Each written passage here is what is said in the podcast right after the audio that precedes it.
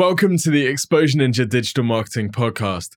My name's Tim Cameron Kitchen, best-selling digital marketing author and head ninja at Exposure Ninja, which is a digital marketing agency that help our clients get more leads and sales through their website. And that's what this show is all about, helping you to generate more leads and sales through your website.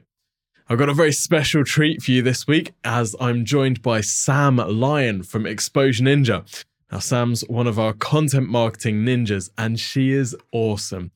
So, we talk about all things content marketing, how to get your business published in some of the most incredible publications on earth, some of the most popular uh, publications. Sam talks us through her process. Um, she's been working on some fantastic uh, projects and she takes us behind the scenes of those and also helps you to kind of get to grips with the content marketing publishing process. And if you're thinking about getting your business more publicity and promotion in different publications, whether it's for links or just to get featured in front of your target audience, then you can use the process that Sam runs through to do that. Don't forget, if you need some help with your digital marketing, whether it's content marketing, SEO, pay per click, or you need some help with improving the conversion rate of your website, then the best thing that you can do is head to exposureninja.com and request a free website and marketing review. One of the ninjas will take a look at your site in lots of detail. They'll spend about 15 minutes putting together a custom video for you, showing you areas that you can improve your site's performance, both conversion and also generating more traffic through things like SEO and content marketing. Completely free of charge, and it's totally awesome. So go to exposureninja.com and request your review today.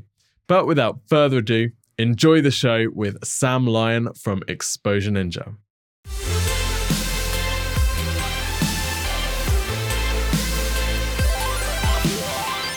Sam, okay. welcome to the show. Hi, Tim. Thanks for having me. So, in this podcast, we go behind the scenes of a particular marketing channel, campaign, or strategy that you've used to grow businesses. We'll find out what you did, how well it worked, and what you learned in the process. Ready to lift the curtain? Yep. Awesome. So you're actually a ninja, aren't you? What's your role at Exposure Ninja?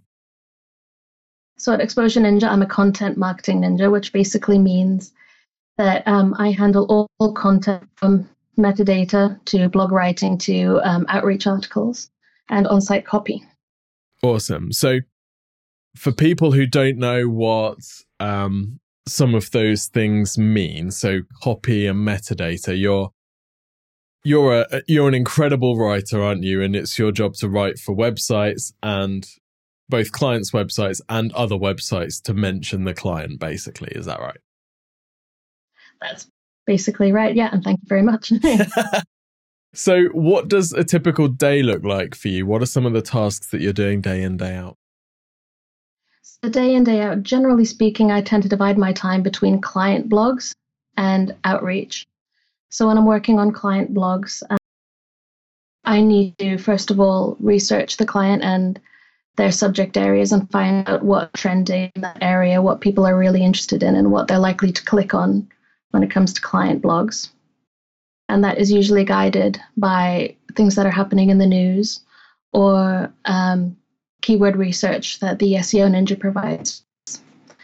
And with uh, outreach, it's guided usually by the competition.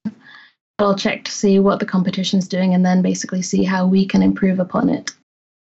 Awesome. So we're going to drill into all of this and hopefully help listeners to either do some of this for themselves or just get a bit of a, a bit more context around what content marketing actually involves. So Let's start from the beginning. Let's say that you've got a new Exposure Ninja client to work on. What's the absolute first thing that you would do? So the idea is check out their website because some websites have a very, very particular idea of tone and voice that they use on their website. So we want to make sure we keep that consistent wherever possible. So I check that out, but I also check out the client's core beliefs and values and everything and what they tend to talk about and their subject area. And then I head to Google and type in their keywords and see what comes up. Um, yeah, see what topics are really popular in their area. Um, but also, it really helps. What I found is to go on BuzzSumo. They've got this brand new they've got this new content um, thing that basically tells you everything that's related tangentially to the client subject area. So it really helps you think outside the box and branch out from what you expect. So that tends to bring in even more viewers to your website. Um, so yeah, I go out and I do some comp- uh, competitor research and find out what all the client's competitors are doing in terms of blog writing and in terms of outreach, uh, what topics they're writing about, and also what publications they're working with. And once I know that, um, I've got some good research, so I can go ahead and improve upon it. Awesome. So, when you're looking for trending topics, for example, are you looking at what are, say, news and magazine sites in their spaces talking about at the moment as well as historically? Like, how do you kind of how, how do you identify what's the current stuff? What's the stuff that people are really going to be keen to publish about? Well, you always have to have a good mix of evergreen content, so content that is pretty much always going to remain the same, and content that is um, pressing at the time, so time sensitive content depending on the publication, they will prefer one over the other. So there are certain management um, publications that will always want um, that will want uh, articles relating to employee engagement. And although this tends to change from generation to generation for a large chunk of time, it'll remain exactly the same. Um, so, yeah, I've forgotten what you asked. And and what about so and that's a great example looking at kind of management publications. So, what might be an example of a trending topic within management so we have a bit of context? Uh, okay, so trending topics in I tend to work specific. I have a spot. I have a client who is a performance management client, and every year I write. Um, I help them write a blog post about performance management trends. Um, this year, it's very much the focus is on employee wellness. Right. So, um, employees with issues such as anxiety or depression, these are issues that managers are very focused on at the moment. And there's a large, back in the day, would have been it's your issue, you have to deal with it in your own private time. But now there's more of a trend towards um, managers having to sit down and help their employees through this because obviously it affects their performance and productivity. Got it. So I guess things like mental health is something that it feels like in 2019 we're all super aware of. So that's probably, I guess, like a, a, a big trend, which is going to be working across loads of industries. So this could potentially give you angles to work on in all sorts of businesses, right? Yeah, exactly. Yeah. Okay, so we've identified some of the topics. What about publications, how do you find publications which would be great to get links from and, and content published on? So there are a few ways. Uh, one way, which I mentioned already, is BuzzSumo. If you head over to BuzzSumo and I type in the URLs of my clients' main competitors, we'll find out what outreach they have been doing, so where they're getting their back- backlinks from. That's always a great way to uh, find publications. Another way is to come up with article titles first and then type them into Google and see what's coming up for those terms. So find out what publications are writing about those areas. So that if they're writing about those areas, they're going to be interested in writing about something very similar. And then when you find some publications, what are your kind of assessment criteria? How do you know if it's going to be a, a, a good one to get featured in? And also, how do you know that it's worth outreaching to? Is there are there kind of some telltale signs which tell you that you have a good chance of getting published here? So, um, criteria for a good website. Unfortunately, a lot of the time with content marketing, it's eyeballing it to see what the design's like. You can't always go by DA, is the thing. Mm-hmm. Domain authority isn't always reflective of a good website. Sometimes websites buy backlinks, so they manage to get good domain authority when really, it isn't a great website. So, what we tend to do in content marketing is look at what they are publishing, look at the articles they're writing, whether whether they're of good quality, but also whether they're all generally around the same subject area. You don't want to pitch to a publication that's too varied. Mm. You want them to have a focus. And I guess that helps the SEO as well because they have real topical relevancy. It's not just a, you know, a big, broad mess of a whole bunch of stuff. Yeah, exactly. And when it comes to actually pitching, there's no real way of knowing who is open to content. But generally speaking, editors are quite friendly and they're receptive to receptive to content. If you get in touch with them and say, We've got this amazing idea from this expert in the field, they're at least going to pay it some attention and they're going to consider it. So it's worth reaching out. And it depends. Sometimes you're better off getting in touch directly through their contact us page, but sometimes it's worth reaching out to them on social media like Twitter. Okay, so how do you find the right person at the publication to contact? Again, that'll vary depending on publication. Sometimes you go or you can't really find any email addresses um, which is very frustrating. So you have to go for a more general info at email address. But a lot of the time, it's it's a good idea to see who writes about what, and then if there's a specific editor about HR, then you should get in touch with that editor. Or if there's a management editor, you get in touch with them. Okay, and if they don't have an email address on the site, you'll literally just copy and paste their name into Twitter and see if you can find them. well, there's some good tools you can use. There's hunter.io, which is a Chrome extension. And if you install that and go to a particular website, it will crawl the site for you and let you know um, all the email addresses on that particular site. And it'll also tell you uh, what algorithm the emails usually use. So if it's first name dot last name at the domain.com, um, it's usually pretty reliable. So all you need to do then is find the name of the person you want pitched. Okay. So say we've got the email address or we've got a contact. How do we get through to that person? Because they got an email inbox full of crap and they're just trying to, you know, delete as much as they can. So what are your tips for kind of getting into their consciousness and breaking through that? So the best thing is to have a really eye-catching subject. Um, they probably get a million email ad- emails a day going uh, guest pitch idea. So you want to kind of steer clear of that. You want to um, get the idea of your pitch across in as few words as possible, but also make it as exciting and interesting as possible. Also, there are different tips and tricks to use. Like last year, the content marketing team ran an experiment with a particular subject line that tend that uh, was quite successful. Really, it was a really si- simple subject line. Basically, it's a quick question about X, and the edit it, it seemed to be really popular because the editors knew first it's going to be a really quick email, mm. so they're going to be able to deal with it and then move on with their day. And B, they want to be helpful, really. so they and they want to answer questions about their publication. So yeah, um, they t- we tended to get a good response rate from that. That's awesome. I love that. I love that. And and would you always get a response first time, or is this something where you've got to kind of keep going back to people until you break through? You definitely have to keep going back. We recommend at least one follow up email.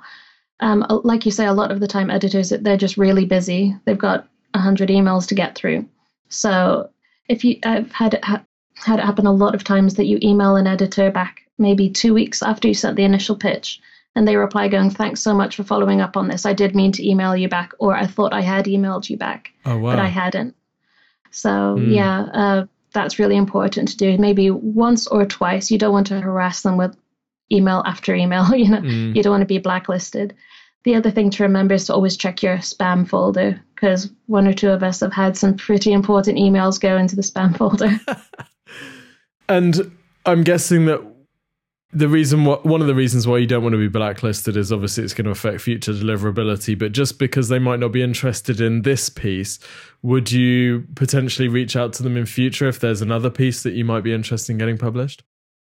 Definitely i always i keep going back to a publication generally after a certain amount of time unless they specifically say please don't email me anymore which has only happened once or twice generally speaking. Sometimes i even email them back and go thank you very much for letting me know that this wasn't your taste but would you mind me getting in touch again? If there's another avenue we can go down if there's another pitch idea that i think will be more relevant to your audience. And usually they're completely fine with that because they always want a stream of content coming in. It's just possibly the one you pitched them wasn't right at that time.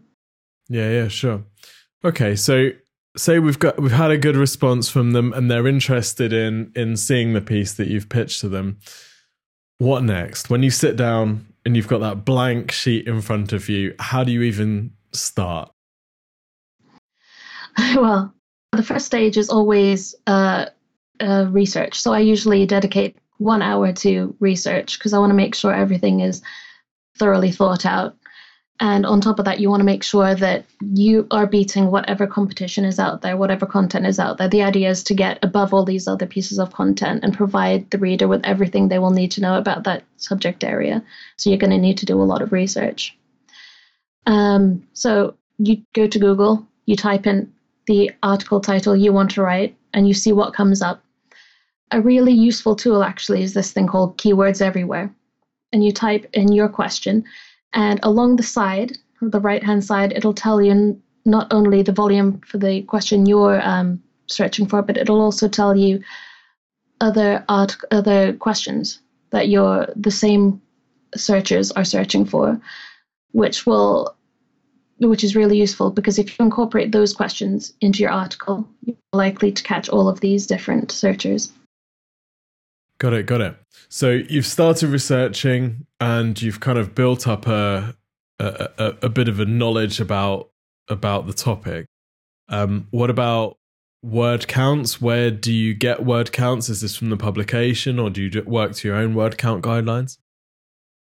Generally speaking, we want to provide articles that are at least 800 words plus. Um, it'll always vary depending on the publication. Some publications prefer to have articles on the shorter side, whereas others request at least 1,000 words per article.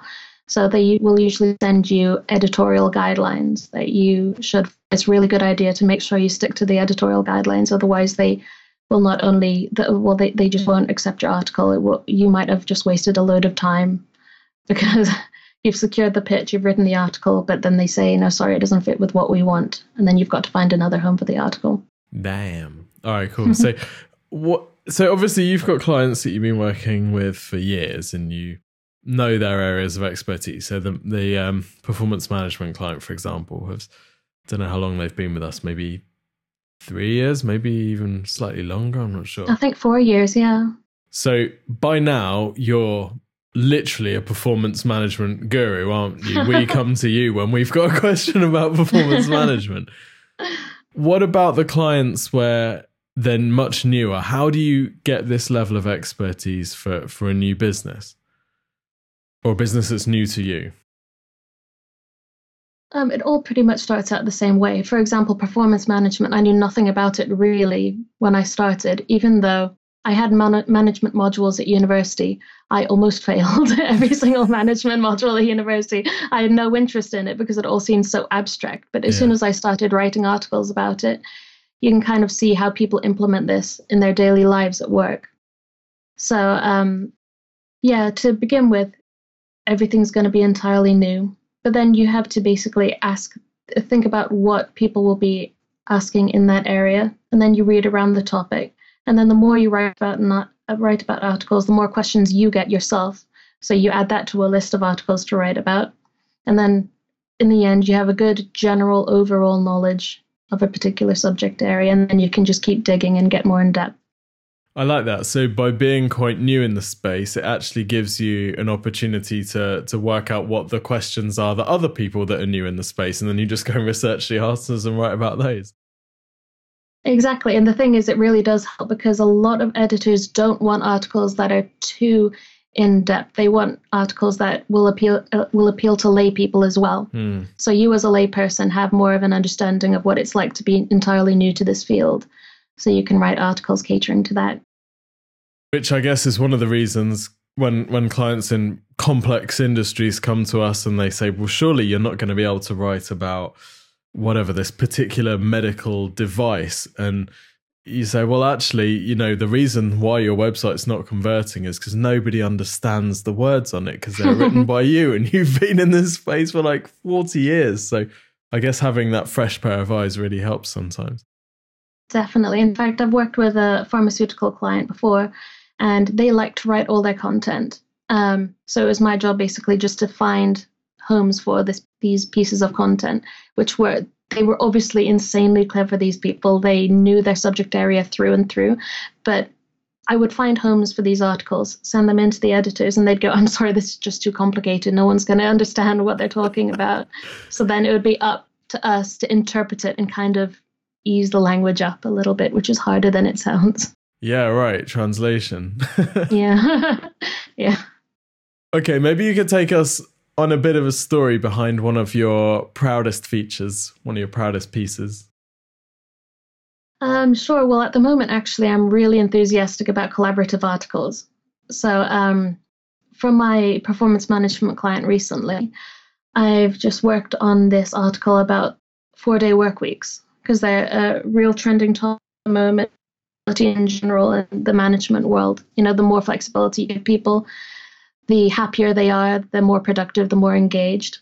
So um, what I did basically was I went to Twitter and I I uh, did a shout out to uh, managers, SEOs, founders, business leaders, and just asked them all uh, their opinions on the four day work week. And they all got back to me with some really interesting ideas. Uh, everyone seems really open to a four day work week, so I really don't understand why we still got the five day one. there you go. Um, yeah, so what what I did then was I just uh, collated the information, put it in a way, uh, put it in a way that made sense, um, interspersed it with some management facts and research, and then um, once I had that, we usually do it the other way around. We usually pitch an idea and then get the article written, but out of necessity, we had to do it the other way around for this one. We needed to make sure we had enough information and enough comments in order for it to be a good article. So once we had all that information, I pitched the article, and I was lucky enough to get it into Glassdoor, which is a great publication for management. Mm. And then um, that article was republished by Entrepreneur Magazine and got even more attention. So um, all these contributors were quite happy. And the thing about collaborative articles as well is the more people you have quoting in an article, the more people you have invested in it. So they're going mm. to share it as much as possibly rather as much as possible rather than one person being invested in its success. You've got 10, 12 people. That's awesome. So these people that you've tweeted out, they've sent in their tip. All of a sudden, they're on glass Glassdoor, so they're like, "Yes, this is cool." So then they're sharing that, and then it goes to Entrepreneur, and they're like, "Double yes."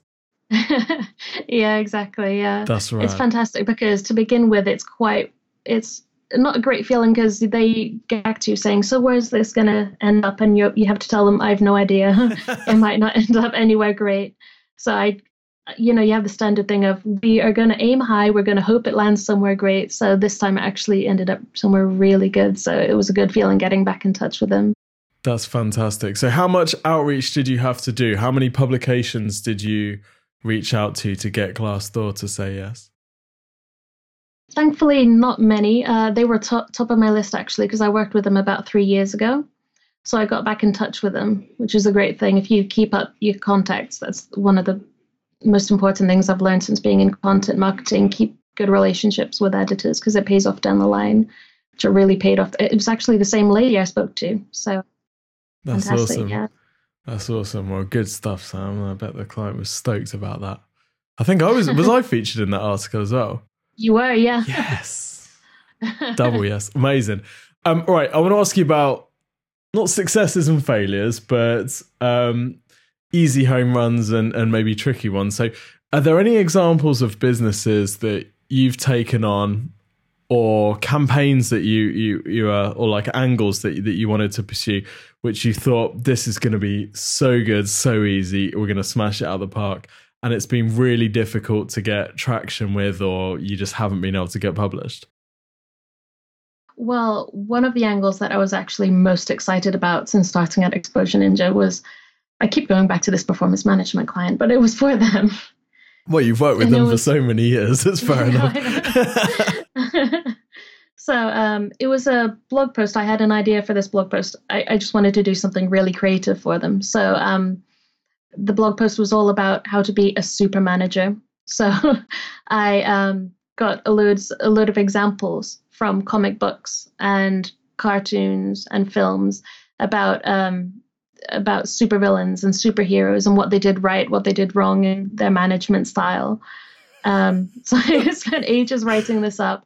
Um, someone else at Exposure Ninja designed this amazing infographic, and we were all extremely proud about it. So we published it on the client's website, thinking it would explode, and unfortunately, nothing much came of it.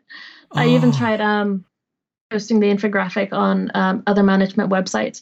I don't know what it is about it. Maybe management types are quite serious. they take their content very seriously. So seeing this cartoonish type of infographic didn't appeal to them. But um, I wouldn't say it was a total failure because the client loved it. They loved the article, the blog post, yeah. and it, it hasn't done badly. It just didn't do halfway as well as I thought it. I thought it would be really shareable content. What about the other way around? Is there any angle that maybe a client's asked you to pursue or that you've picked out or you've started working with a business? You're like, I don't know how I'm going to get these guys any coverage, but actually it's been amazing. Um, well, to be honest, there's a lot of clients that we work on that we do think initially, how are we going to write anything for these clients? You know, they seem to initially have quite dry subject areas. Um, and I, I t- tell my friends and family about them, and they're like, "How are you ever going to do content for these people?" The very first client I ever had actually was a um, oven cleaning business based in Nottingham. Right. Yeah. I still I see those vans driving around. Yeah. really. yeah. Yeah. They were the nicest client possibly that I've ever had. They were fantastic. Um, but I thought I would have nothing to write about for them. But then, you know, it's interesting the areas you get into. So um, I didn't know anything about ovens really, apart from you put food in them. So this is where you start. You start uh, researching around the area about self-cleaning ovens, about environmentally friendly um, cleaning options. The mm. um, yeah, the trends in that area. So yeah, it turned out to be quite quite a diverse area, really, considering quite it was quite a small client, really. The only thing is, yeah, yeah, they, you develop really great relationships with the smaller clients as well. Like I remember calling the client up every now and then because you had to urge him along to get things published, to get things approved. And okay, that leads me on to a, a, great kind of final question. So, if a business is working with an agency or a content marketer and they want to maximize the amount of articles that they're getting published, what are some of the things that they can do to help you succeed? I'm guessing from your previous answer, giving approvals. it's always great if they can give approvals within 48 hours because you don't want to keep editors waiting around. If you've got, if you send out pitches and you get uh, good responses from them, you want to get the articles written up, approved, and sent back as soon as possible within a reasonable time frame. Um, other things they can do that really help out is keep you updated on any trends in their subject area that they're really passionate about or they would like you to explore. And on top of that, any publications they are really passionate about. Hmm. Basically, talk to you. Yeah, exactly. Sam, thank you so much. It's been super interesting. Thanks so much, Tim.